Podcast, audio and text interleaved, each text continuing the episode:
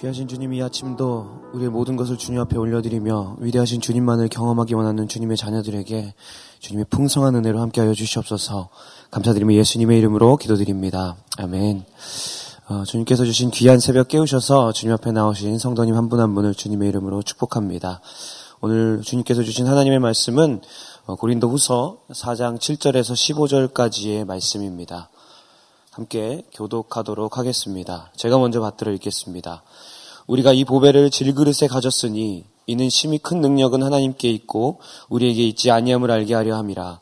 우리가 사방으로 우겨쌈을 당하여도 쌓이지 아니하며 답답한 일을 당하여도 낙심하지 아니하며 박해를 받아도 버린 바 되지 아니하며 거꾸로 뜨림을 당하여도 망하지 아니하고 우리가 항상 예수의 죽음을 몸에 짊어짐은 예수의 생명이 또한 우리의 몸에 나타나게 하려 함이라. 우리가 살아있는 자가 항상 예수를 위하여 죽음에 넘겨짐은 예수의 생명이 또한 우리 죽을 육체에 나타나게 하려 함이라. 그런즉 사망은 우리 안에서 역사하고 생명은 너희 안에서 역사하느니라. 기록된 바 내가 믿었으므로 말하였다 한 것 같이 우리가 같은 믿음의 마음을 가졌으니 우리도 믿었으므로 또한 말하노라. 주 예수를 다시 살리신 이가 예수와 함께 우리도 다리 살리사 너희와 함께 그 앞에 서게 하실 줄을 아노라.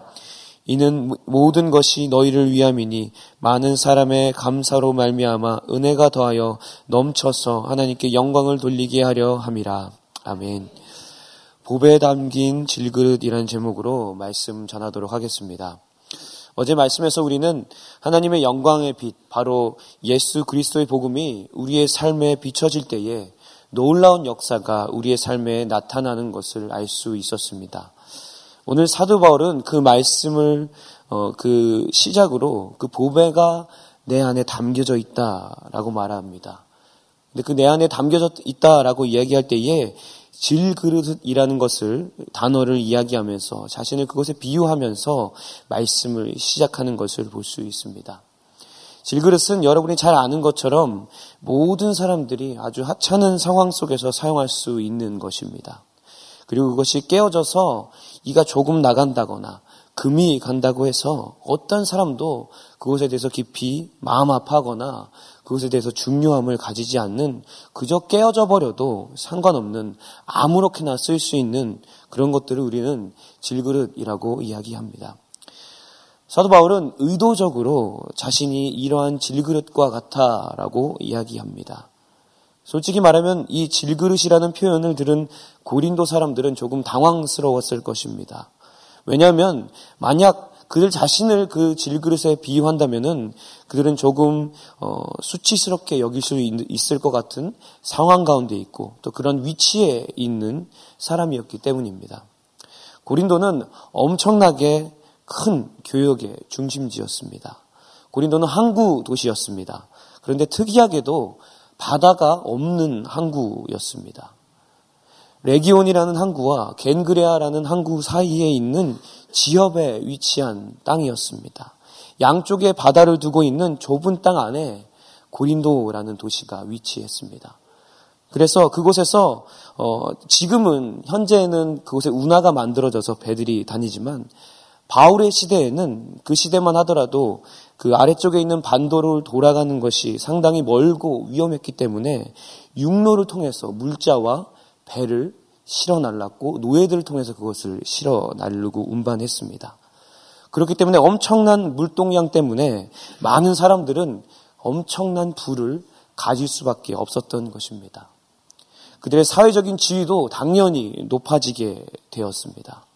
그리고 그들은 그들의 주변에 있었던 도시들, 스파르타나 아테네 같은 도시들에서 많은 영향을 받아서 어떤 강한 것들, 강력한 힘에 대해서 갈망했고, 그리고 엄청난 지혜에 대해서 갈망하는 모습들이 이 고린도 안에 있었습니다. 그래서 그 사람들은 어떤 강하면서도 지식적인 사람들이 그들 안에서 인정받기 시작하고 또 그들이 자신들의 삶을 이끌어주기를 원했습니다. 한마디로 말하면 이들은 아주 자존감이 높은 지적 욕망이 아주 충만, 충만한 부유한 사람들이었습니다. 그렇기 때문에 그들은 그들 자신을 질그릇에 비유하는 것에 대해서 그들은 상상할 수도 없었던 것이었습니다. 그러한 고린도 사람들이 이 사도 바울을 경험하고 나서 사도 바울이 비난받고 고난받고 있는 것을 보면서 그가 약해 보이고 고난받는 것을 이상하게 여기면서 그를 공격하기 시작했습니다. 어떻게 하나님의 하나님을 전하는 사람이 위대한 하나님을 나타내는 사람이 저렇게 연약할 수 있는가? 왜 저 사람은 그렇게 많은 사람들의 구설수에 오르내리는가? 그의 권위가 있고 그가 진정한 하나님의 종이라면은 하나님의 사도라면은 그렇지 않을 텐데라는 등의 생각들을 하면서 그들은 바울의 사역에 대해서 평가절하하고 바울을 인정하지 않았습니다. 그런데 사도 바울이 그들에게 반응하는 모습은 내가 그렇지 않아 라고 이야기하지 않고 어떤 변명하거나 그것을 대변하는 행동이 아니라 조금 다른 행동을 하는 것을 볼 수 있습니다. 함께 7절, 8절, 9절의 말씀을 읽도록 하겠습니다. 우리가 이 보배를 질그릇에 가졌으니 이는 심히 큰 능력은 하나님께 있고 우리에게 있지 아니함을 알게 하렴이라. 우리가 사방으로 우겨쌈을 당하여도 쌓이지 아니하며 답답한 일을 당하여도 낙심하지 아니하며 박해를 받아도 버림받지 아니하며 거꾸로뜨림을 당하여도 망하지 아니하고 사도 바울은 오늘 이렇게 이야기하고 있는 것입니다. 그래 나는 너희가 말하는 것처럼 아주 연약한 사람이야. 아주 보잘것없는 사람이고 질그릇과 같은 사람인데 그 질그릇 안에 엄청난 보배를 담고 있어. 그런데 하나님께서 그 깨어지기 쉬운 그릇 안에 하나님의 진리의 복음을 담으셨어. 그것이 나의 능력이야. 그것이 나의 능력이 바로 하나님의 능력이야. 라고 말하고 있는 것입니다. 그래서 또 그가 이렇게 얘기하는 것이죠. 그래서 내가 고난을 받아도 아무런 상관이 없어. 내가 가지고 있는 보물은 그 능력은 나에게서 나오는 것이 아니야. 그러니까 내가 박해를 당하든 어떠한 고난을 당하든 나는 절대 낙심하지 않아. 라고 고린도 사람들에게 이야기하고 있는 것입니다. 사도 바울은 자신의 연약함을 알았습니다. 자신의 인격적인 연약함, 그리고 육체적으로 연약한 것들을 알았습니다. 알았습니다. 그리고 죄 아래서 있는 인간으로서 그 하나님의 보배를 간직할 자격이 전혀 없는 사람이라는 것을 바울 자신은 너무나도 잘 알고 있었습니다. 그렇기에 그 보배를 자신에게 주신 하나님께 감사했습니다. 겸손했습니다. 그는 절대 사람이나 사람 앞에서 상황 앞에서 교만하지 않고 그 안에 있는 것으로 담대하게 나아갔습니다. 그 마음이 사도 바울의 삶을 이끌었을 때에 바울은 어떠한 고난 가운데서도 능력이 하나님의 이끄심으로 믿음의 삶을 살아갈 수 있었습니다. 옥계에 갇히면서 40에 하나 감한매를 맞고도 세 번의 태장을 맞아도 돌로 쳐 죽임을 당한 상황에 이르러서도 그리고 잠을 잘 수 없으며 목마르며 헐벗으며 강도의 위협 가운데 있었어도 다시 말하면 좌우로 우겨쌈을 당하는 상황 가운데 있었을지라도 하나님의 능력이 바울의 삶을 이끌어갔다라는 것입니다. 물론 바울은 그들에게 강력하게 이야기할 수 있었을 것입니다. 무슨 소리냐? 내가 너희에게 전한 복음을 너희가 들었지 않느냐? 너희에게 복음을 전해준 사람이 누구냐? 라고 바울은 당당하게 이야기할 수 있었습니다. 하지만 바울은 오히려 자신을 낮추며 자신의 연약함을 드러냅니다. 그리고 그 가운데 하나님의 능력만을 높이는 모습을 볼 수 있습니다. 사랑하는 성도 여러분, 오늘 사도 바울의 이 마음이 이 사도 바울이 알고 있는 그 진리가 오늘 여러분의 마음에 깊이 새겨지기를 간절히 원합니다. 하나님의 그 충만한 복음의 능력을 여러분의 마음에 담으시길 원합니다. 여러분의 삶 안에 어떠한 고난이 있으십니까? 앞뒤로 우겨쌈을 당한 것과 같은 편견 가운데, 오해 가운데 거하시는 분이 있습니까? 복음의 능력으로 이겨내시기 바랍니다. 내 안에 계신 예수 그리스도의 보혈의 능력이 나를 이끌어 갑니다. 라고 선포하시는 삶을 살아가시기 바랍니다. 나의 힘으로 어떻게 그 상황을 모면해 보려고 발버둥 치고 어떻게 하려고 하지 마시고 질그릇과 같은 모습으로 겸손히 예수님의 능력만을 마음에 담아내시기 바랍니다. 그럴 때 여러분이 아니라 여러분의 안에 있는 그 보혈의 능력이 여러분의 삶을 변화시킬 것입니다. 새롭게 할 것입니다. 여러분을 공격하던 자들이 여러분의 모습을 보고 돌이키며 상황이 역전되는 일들이 일어날 것입니다. 이런 충만한 은혜 가운데 거하시는 여러분 되시기를 주님의 이름으로 축복합니다. 이제 말씀에서는 좀 더 예수 그 그리스도의 보혈의 능력에 대해서 자세하게 이야기하는 것을 볼 수 있습니다. 보혈의 능력을 가질 수 있는 법은 무엇인가 이야기합니다. 함께 10절에서 13절까지 말씀을 읽도록 하겠습니다. 우리가 항상 예수의 죽음을 몸에 짊어짐은 예수의 생명이 또한 우리의 몸에 나타나게 하려 함이라. 우리가 우리 살아있는 자가 항상 예수를 위하여 죽음에 넘겨짐은 예수의 생명이 또한 우리 죽을 육체에 나타나게 하려 함이라. 그런즉 사망은 우리 안에서 역사하고 생명은 너희 안에서 역사하느니라. 기록된 바 내가 믿었으므로 말하였다 한 것 같이 우리가 같은 믿음의 마음을 가졌으니 우리도 믿었으므로 또한 말하노라. 아멘. 오늘 사도 바울은 그 능력의 원천은 죽어짐이라고 말하고 있습니다.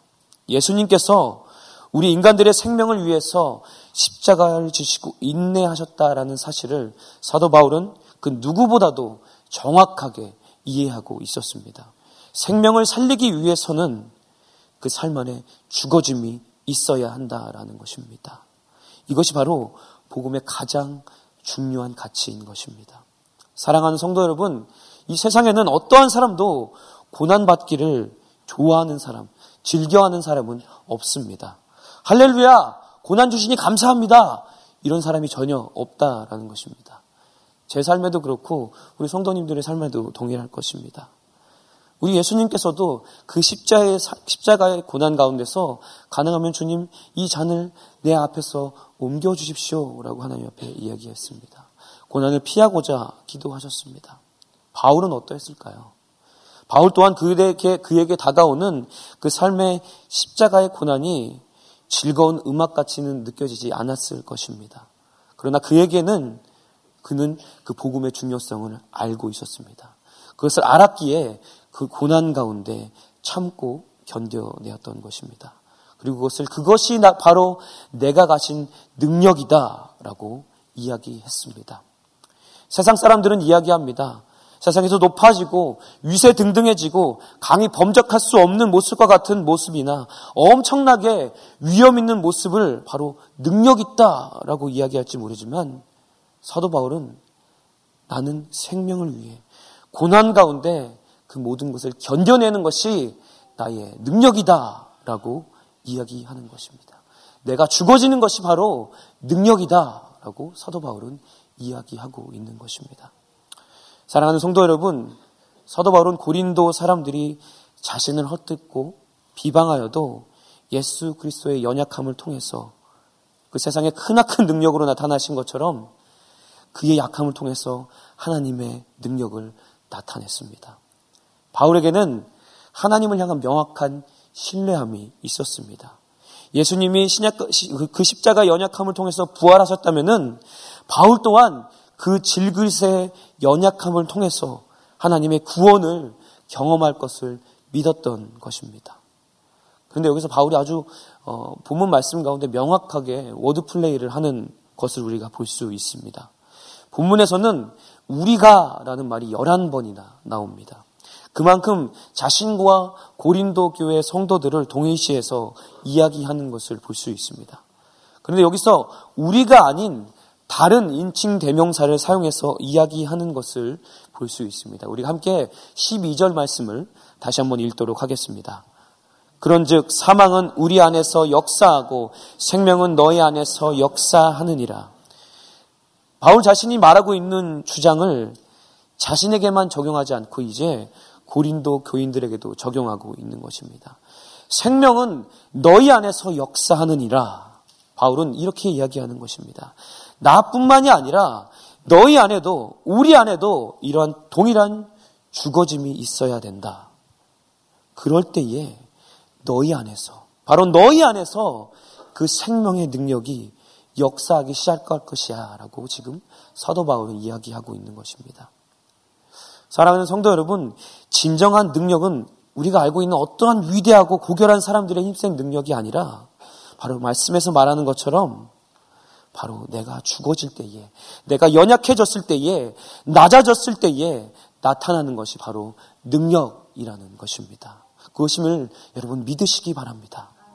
저는 말씀을 준비하면서 이 찬양이 생각났습니다. 옛날 찬양인데요. 어, 제가 한번 잠깐 찬양해 보도록 하겠습니다.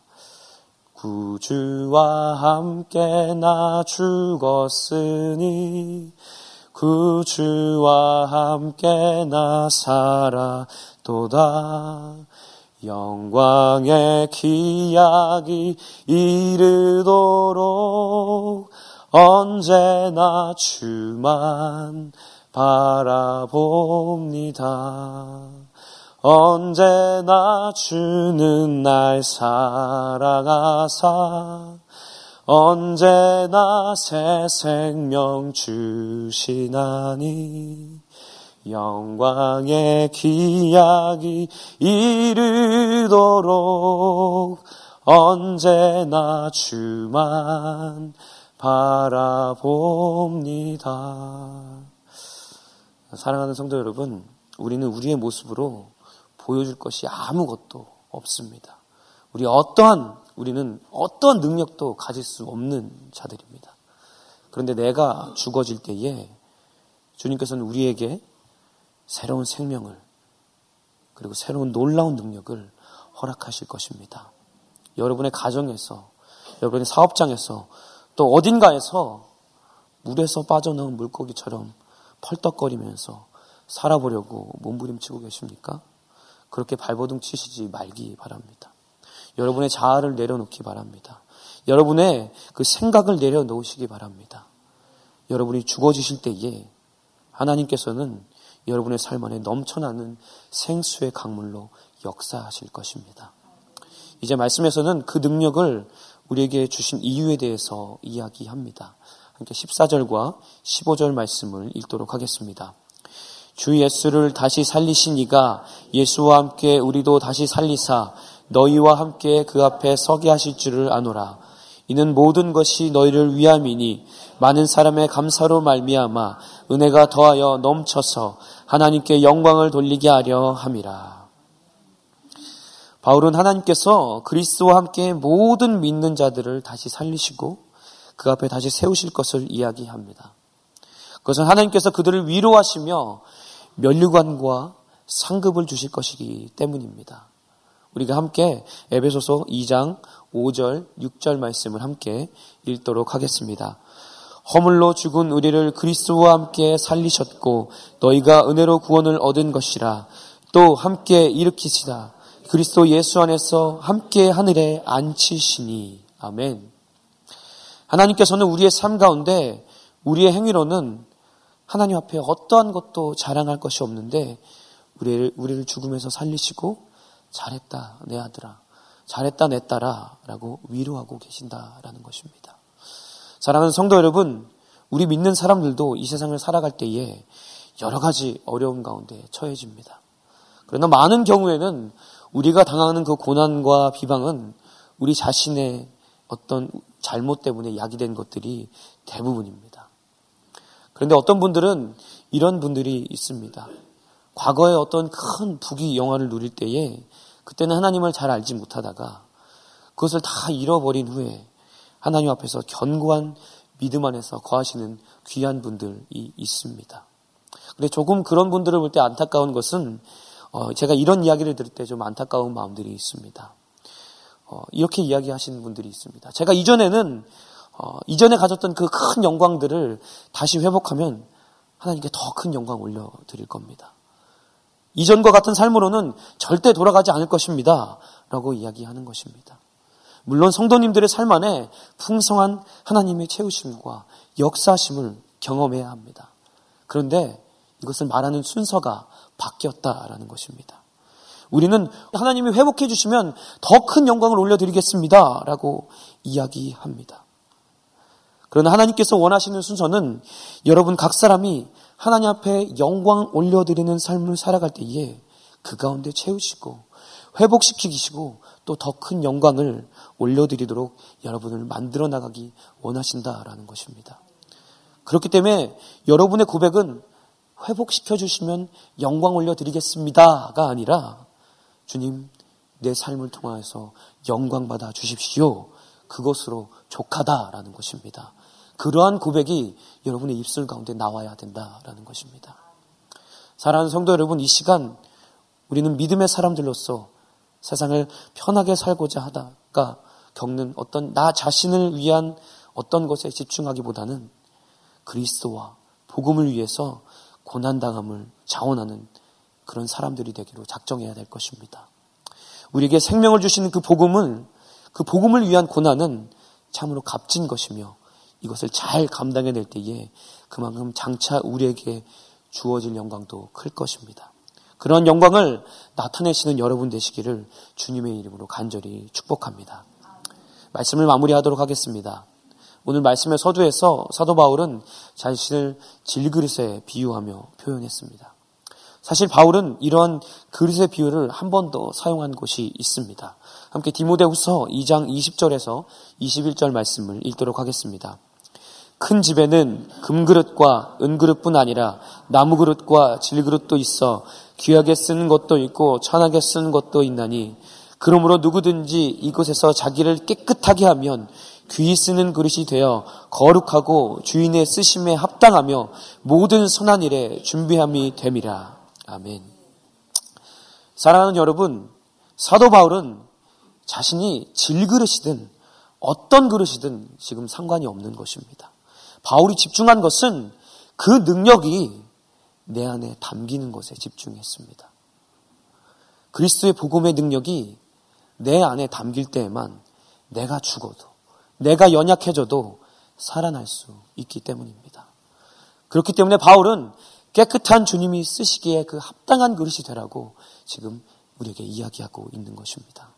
우리 새로운 교회 모든 성도님들의 삶 안에 이 주님이 쓰시기에 합당한 그리고 정결함 그릇이 되시는 여러분 되시기를 주님의 이름으로 간절히 축원합니다. 그 가운데 놀라운 주님의 충만한 역사를 경험하는 하루하루의 삶 되시기를 또 오늘의 삶 되시기를 주님의 이름으로 간절히 축복합니다. 함께 기도하도록 하겠습니다. 거룩하신 주님, 이 시간 다시 한번 내 안에 그리스도의 보혈이 그 보혈의 능력만이 살아 숨쉬기를 간절히 기대합니다. 내가 살아있는 것이 아니라 약한 가운데서 아버지의 능력이 살아날 때에 아버지의 능력이 나타날 때에 주님의 영광을 온전히 나타내는 귀한 삶을 살아가도록 주님 역사하여 주시옵소서. 감사드리며 예수님의 이름으로 기도드립니다. 아멘.